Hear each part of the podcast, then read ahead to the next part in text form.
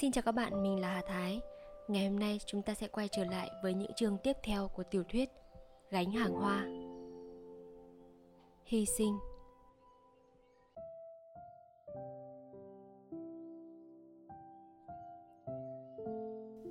Một tháng qua, một tháng đã biến cải hẳn tính tình của mình. Đối với vợ, tình yêu nồng nàn khi xưa đã đổi ra tình yêu thân mật, dịu dàng, cảm kích. Sự biết ơn đã khiến mình tỉnh ngộ cảm lòng kẻ vì mình hy sinh hết lạc thú.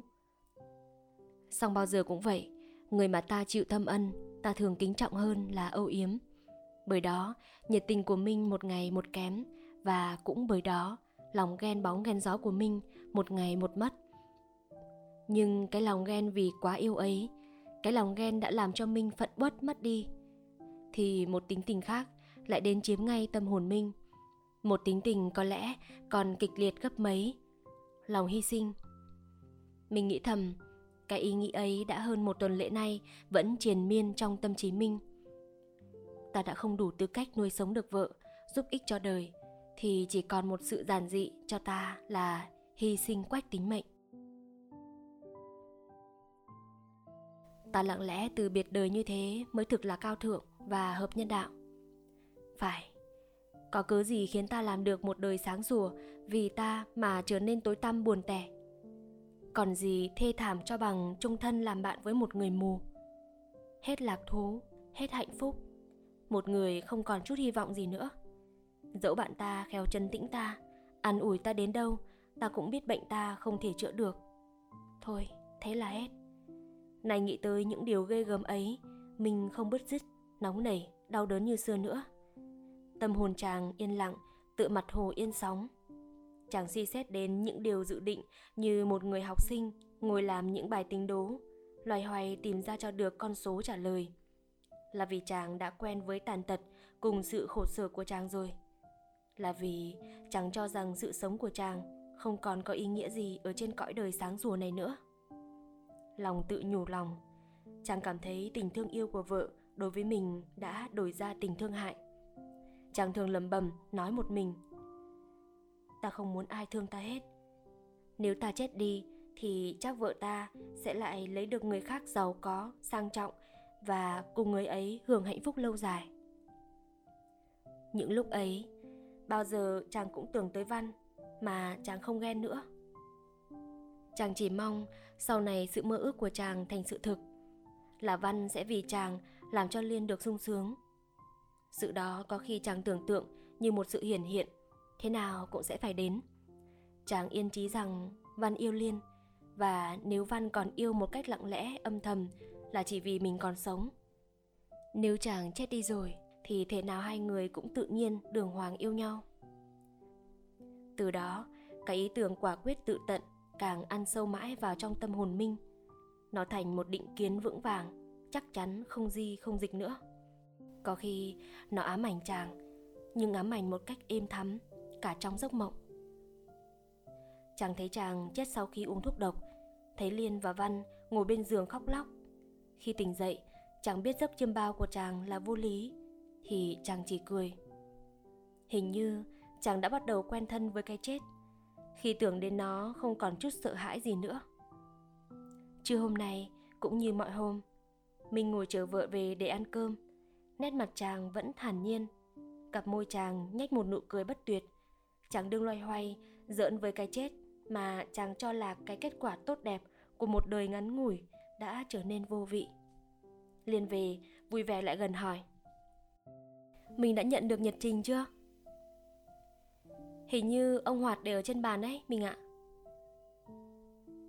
Liên lại bàn lấy tờ báo đời nay, vừa xé băng, vừa bảo chồng. Em đọc mình nghe nhé phải đấy, mình đọc cho anh nghe, anh cũng chưa đói, thong thả ăn cơm cũng được. Ngừng một lát, mình lại nói tiếp. Anh Văn tốt bụng lắm, mình nhỉ, mà chu đáo quá. Anh ấy biết anh buồn, chẳng có gì tiêu khiển, mua cho những hai thư báo. Liên hỏi chồng. Sao trong bọn giàu sang lại có người tốt thế mình nhỉ? Mình hơi cau mày, bảo vợ. Mình nghĩ thế thì bậy quá Với lại ở đời có một hạng người có tính tốt cực sâu xa Lòng tốt của họ như hương thơm hay sắc đẹp của bông hoa, tự trời sinh ra mà có. Hạng người ấy thì dẫu ở trong đám thượng lưu hay trung lưu hay hạ lưu cũng giữ được toàn vẹn cái bản tính hồn nhiên của mình. Anh Văn, bạn ta, vào hạng người ấy. Thấy mình luôn bênh vực Văn, Liên trong lòng lo lắng, xong buột mồm, nàng cũng nói trên một câu. Gớm, độ dày mình bênh anh Văn chầm chập. Trả bù với hôm mới nhận được báo anh ấy biếu. Mình ví anh ấy như quan án Chu Mạnh Trinh đem hoa trà tặng cụ Tam Nguyên Yên Đổ. Ấy thế, anh mới vô lý. Vậy này, mình cũng muốn vô lý như anh hay sao? Dứt lời, mình cất tiếng cười, cười trong trèo, thẳng thắn, không ngụ một chút ý nghĩ chua cay. Rồi vui vẻ, chàng bảo vợ. Nào, mình đọc báo cho anh nghe đi. Em đọc tiếp chuyện hôm qua nhé. Không, em hãy đọc mục việc vặt đã. Liên đọc rất thông thả, dễ dàng, hễ gặp một chữ Pháp, tên người hoặc tên đất hơi khó, nàng lại đánh vần hỏi chồng là chữ gì. Còn Minh thì nụ cười hình như vĩnh viễn nở trên cặp môi. Nét mặt chàng như một bông hoa hàm tiếu tốt tươi, sáng sủa. Thỉnh thoảng, chàng lại ngắt lời giảng nghĩa cho vợ hiểu một vài đoạn mà chàng cho là lý thú. Đến một câu chuyện, liền vừa đọc được hai chữ đầu đề, bỗng im bặt. Khiến Minh ôn tồn hỏi. Sao em đương đọc giờ lại dừng thế? Câu chuyện ghê gớm, nhớ nhuốc lắm mình ạ. À. Câu chuyện ghê gớm, nhớ nhuốc, mình nghe làm gì? Lãnh đạm, mình nói. Không sợ, mình cứ đọc. Lên buồn giàu đọc cho chồng nghe câu chuyện một người mù vì ghen tuông đêm cầm dao đâm chết anh. Minh mỉm cười. Ừ, chuyện ghê tởm quá, thảo nào mà em không muốn đọc cho anh nghe. Chỉ có kẻ vô học thức, ngu si đần độn mới ác được đến thế. Mãi gần một giờ, Liên mới đọc xong tờ báo. Liên đọc hết các bài từ đầu đến chót. Cả bài xã thuyết khô khan cùng bài phê bình đạo giáo đầy những chữ nho mà Liên chẳng hiểu, khiến nàng đọc sai bé bét và Minh phải luôn luôn bật cười. Liên vừa gấp tờ báo vừa bảo chồng. Bây giờ thì ta đi ăn cơm thôi chứ. Kìa, ông Hoạt ông ấy đang dục kìa. Có lẽ canh nguội mất cả rồi. Nguội thì cũng còn ngon hơn bài xạ thuyết nhạt thách. Liên chiều chồng, cố cười cho đậm đà để chồng vui lòng. Giữa bữa cơm thì Văn đến chơi. Chàng gión rén đến mâm cơm đừng ngắm. Bỗng chàng cất tiếng cười, Liên quay lại chào. Kìa, anh Văn. Văn vẫn cười. Cơm nước gì mà bày ngộ nghĩnh thế kia? Liên đưa mắt ra hiệu mà Văn vẫn không hiểu, nói luôn.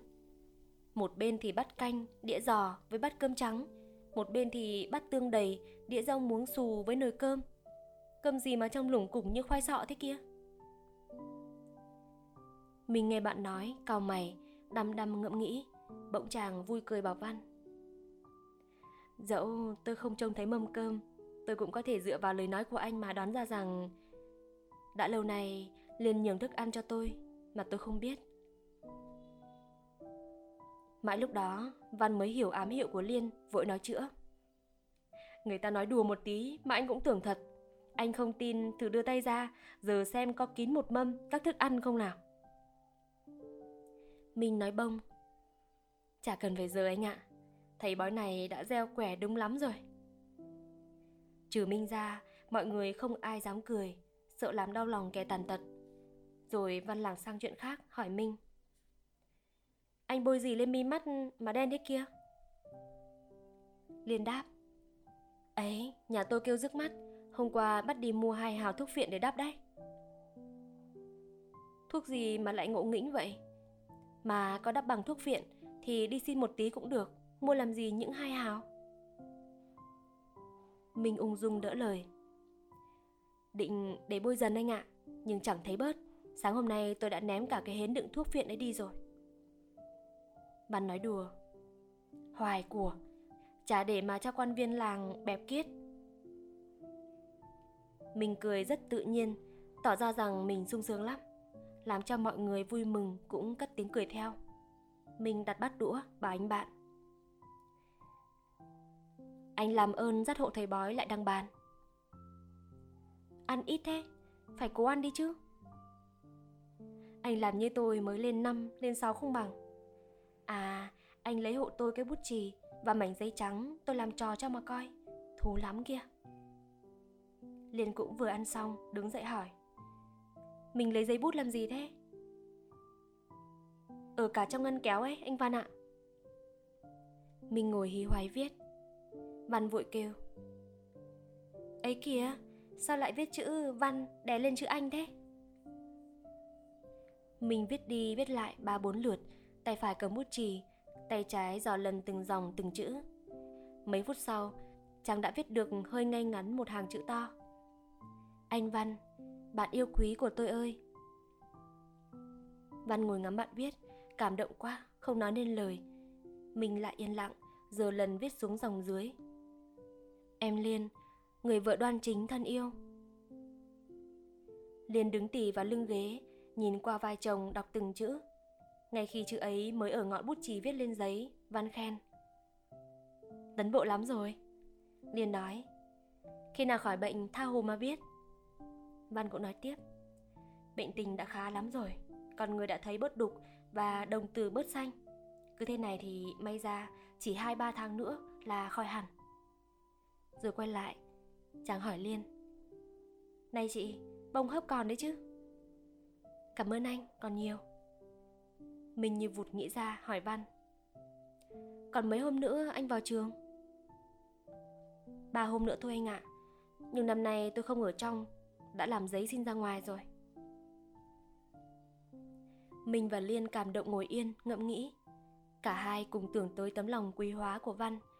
Cùng biết rằng Văn xin ra ở ngoài là chỉ cốt để có thể luôn luôn đến trông nom săn sóc, an ủi bạn.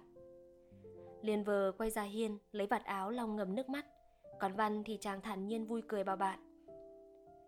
Ở trong trường tức chết đi ấy, anh có nhớ lão Z không nhỉ? Gớm, nếu các viên giám học đều như lão ta cả, thì rồi bọn lưu học sinh dễ không còn một ai. Chỉ tức với lão, nên tôi xin ra ở ngoài đó mà thôi. Thầy mẹ tôi cũng bằng lòng cho phép. Như không nghe thấy lời nói của bạn nữa, mình vẫn theo đuổi ý tưởng riêng của mình và buột mồm phàn nàn. Rõ, tôi làm phiền cho bao nhiêu người. Văn vừa không hiểu, hỏi bạn. Anh làm phiền cho ai thế? Thôi, anh đừng cố giấu lòng tốt của anh nữa đi. Tôi còn lạ gì.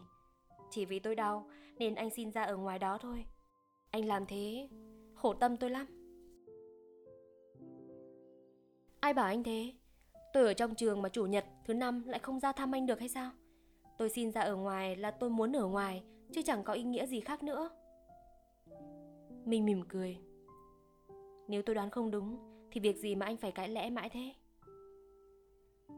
Vì tôi xấu hổ lắm, không tốt mà được tiếng tốt. Thà tôi định thế cho cam. Cũng như cái ngân phiếu ba chục bạc, độ nọ ai gửi biếu anh, anh cũng cứ đổ diệt cho tôi. Anh làm thế tôi ức lắm liền đứng ngoài hiên, nghe câu chuyện rằng dai đã khá lâu, liền bước vào vừa cười vừa nói. Vâng, thì không phải anh gửi, chính tôi gửi đây. Số tiền còn y nguyên, tôi vẫn giữ kia, thì chả là của tôi còn của ai. Rồi nàng nói là ngay sang câu chuyện khác. À này, tờ tuần báo anh mua năm cho chúng tôi hôm nào mới nhận được nhỉ? Tuần lễ nào cũng sang thứ sáu kia chứ? Hôm nay mới là thứ ba Thôi bây giờ thì đi nghỉ một lát nhé Tôi xin phép về nhà Mà anh cứ ngủ đi mới được Phải ngủ nhiều mới chóng khỏi Nếu không ngủ được phải nằm nhắm mắt lại Dứt lời Văn bắt tay Minh và ngả đầu chào Liên cáo từ ra về. Ba hôm sau Nhằm ngày phiên chợ Đồng Xuân Liên đem hoa bày bán chung với một người chị em Mãi chiều mới về. Không thấy Minh đâu Nàng hoảng hốt hỏi ông Hoạt. Thì ông ta nói Minh kêu vập ngã tay đau vào giường nằm. Và bảo ông ta đi mua mấy xu giấm thanh về bóp. Nhưng ông ta không có tiền, còn chờ Liên về. Liên vội vàng chạy vào giường xem chỗ đau của Minh thì thấy cánh tay trái chồng tím bầm một vết dài đến hai ba đốt ngón tay. Nàng liền đưa ngay cho ông Hoạt Nam xu đi mua giấm thanh như lời chồng dặn. Tới hôm ấy, mình cũng không kêu ca đau đớn gì. Và đến sáng vừa ngủ dậy, chàng đã vui vẻ giơ cánh tay ra khoe với vợ. Khỏi hẳn rồi Minh ạ. Rồi cất chén giấm thanh xuống gậm giường, chàng nói. Để đấy, hễ chốc nữa có đau lại bóp. Liên yên tâm, đặt gánh lên vai ra đi. Nhưng một giờ sau, vì gặp người mua hết gánh hoa, lại đòi mua thêm 10 chậu kim liên nữa, nên nàng trở về lấy. Hí hửng, vui mừng vì bán được một món hời. Nàng định chạy vội vào khoe chồng. Xong vừa đến sân, nàng nhìn vào trong nhà, thấy Minh đương ngồi bàn hí hoay viết. Nàng đã toan gọi và chê giễu, nói đùa mấy câu, nhưng lại thôi. Mỉm cười thì thầm. Mấy hôm nay cứ cặm cụi tập viết mãi, ta thử vào xem viết những gì. Gión rén nàng lại gần, và trong khi Minh khó nhọc chậm chạp viết một bức thư thứ hai, thì Liên đứng đầu bàn, lầm nhầm đọc thầm những dòng chữ to lệch lạc, viết kín một trang giấy đặt trên bàn, chặn dưới một chén nước đen đục. Đó là một bức thư gửi cho Liên. Em Liên, anh yêu em thế nào chắc em đã biết. Mà anh cũng không bao giờ có hề ngờ tới lòng thành thực của em đối với anh. Nhưng không nhẽ anh đành lòng, anh nhẫn tâm làm tiêu tán một đời thanh xuân của em. Em có tội tình gì mà bị trung thân ràng buộc với một người tàn tật mù loà, như bị đầy vào trong một nhà ngục tối tăm.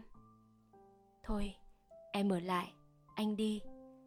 Em ở lại thì bao nhiêu hạnh phúc êm đềm sẽ chào đón em.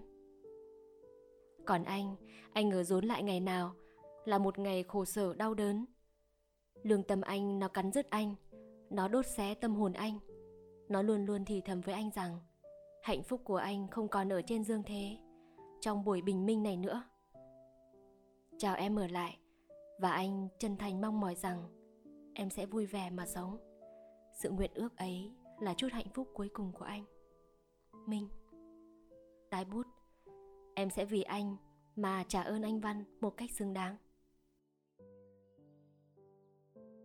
Liên đọc bức thư Mặt dần dần tái mét. Mình thì vẫn tươi cười Chăm chú viết bức thư gửi cho Văn. Anh Văn Bạn yêu quý của tôi. Tôi chết đi Để lại một người vợ trẻ. Chân tay buồn rùn liền đăm đăm nhìn lại cốc nước đen đục. Nàng vụt nhớ tới thuốc phiện và giấm thanh mua bữa nọ. Luống cuống, nàng vô lấy chén thuốc độc hắt ra sân rồi oá lên khóc. Khốn nạn, anh... Nàng cảm động, kinh hại quá không nói được nên lời Minh giật mình hỏi Liên đấy à?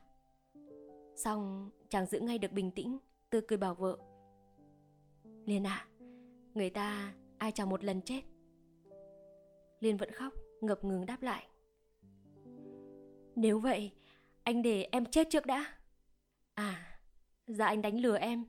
Thuốc đắp mắt, giấm thanh bóp tay. Lạnh lùng Minh nói. Mình giữ anh làm gì? Mà mình giữ sao nổi anh? Liên kêu rú lên một tiếng, rồi run lẩy bẩy, thở hồn hển, gọi ông Hoạt lên dặn. Ông ở nhà, coi anh Minh nhá, tôi chạy đi đằng này một tí. Nàng cắm đầu chạy một mạch đến nhà văn cầu cứu